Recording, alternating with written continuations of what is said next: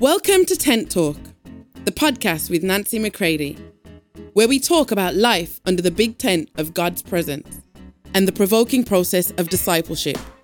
Here we go.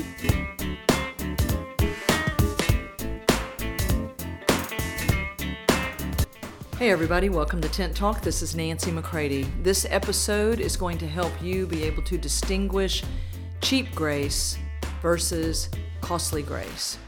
We must be those who embrace costly discipleship so that we can live in the costly grace of God and be to Him everything that He desires.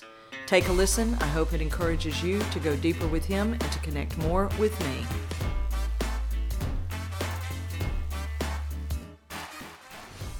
Hey, everybody. Cheap grace versus costly grace. Just want to share a few thoughts with you today. I was taught that grace taught without identity is license.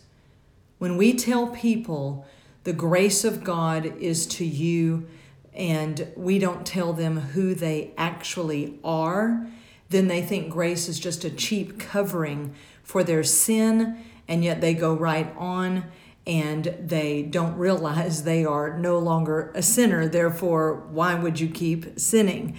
So, grace without teaching identity is license. But I was also taught that grace taught with identity is liberty. And this is that costly grace of what it cost Christ Himself to impart to us the actual ability to live their way, which is total liberty.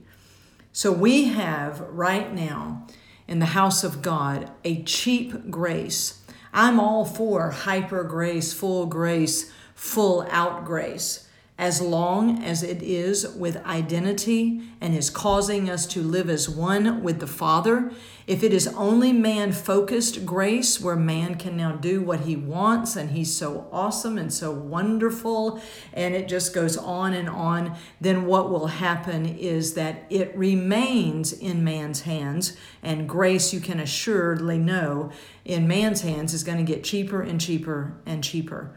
But costly grace is that which cost God something to literally infuse into you the very ability to live like Him, to walk like Him, be with Him, love Him, know Him, and make Him known. This is our true liberty. So I just want to share some thoughts with you from The Cost of Discipleship by Dietrich Bonhoeffer when it comes to comparing cheap grace uh, and costly grace. So listen up, and I hope it encourages you. Cheap grace is the deadly enemy of the church. We are fighting today for costly grace to be brought back on the scene. Cheap grace comes to us simply as a doctrine, a principle, a system, and it leaves us with just a conception of God, but cheap grace doesn't ever actually usher us into the very presence of God that we might know him and live like him as his heart has always longed for. In the church of cheap grace, the world finds a cheap covering for its sins with no contrition required. And still less is there any real desire to be delivered from sin. You see, we keep trying to manage our sin, but we don't walk up to the cross where it can be annihilated and we can live outside of its power and in the full out power of God by the very grace of God. Cheap grace means the justification of sin without the justification of the sinner, so that my sins are paid for, but I myself am left untouched. Ooh, this is so very, very good. Cheap grace is the grace we bestow on ourselves.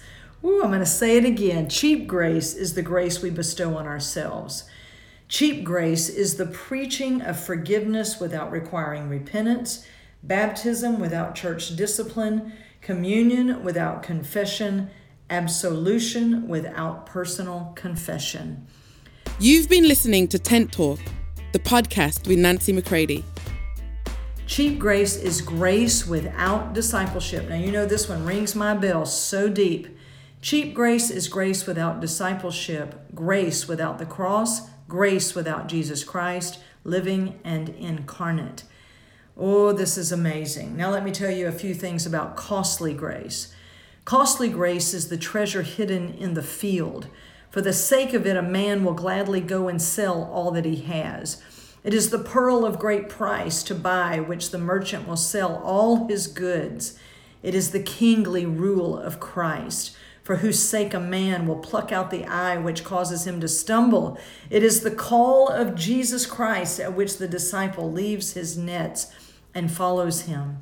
Costly grace is the gospel which must be sought again and again, the gift which must be asked for, the door at which a man must knock.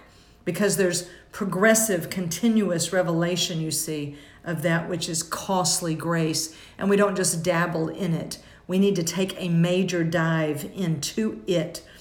And this costly grace is such grace and is costly because it calls us to follow, and it is grace because it calls us to follow Jesus Christ.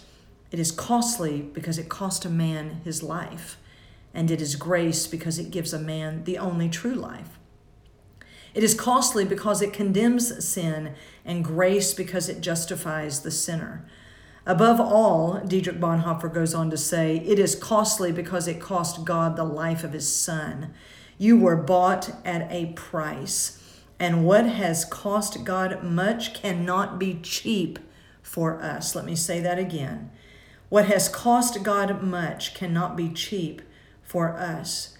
Above all, it is grace because God did not reckon his son too dear a price to pay for our life but delivered him up for us. Costly grace is the incarnation of God. Costly grace is the sanctuary of God. It has to be protected from the world and not thrown to the dogs. It is therefore the living word, the word of God, which he speaks as it pleases him. Costly grace confronts us as a gracious call to follow Jesus.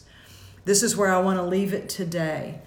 I want you to think about have you been in some cheap grace where you recognize that you've sinned and misbehaved, but then you cut yourself all kinds of slack about it and call it the grace of God?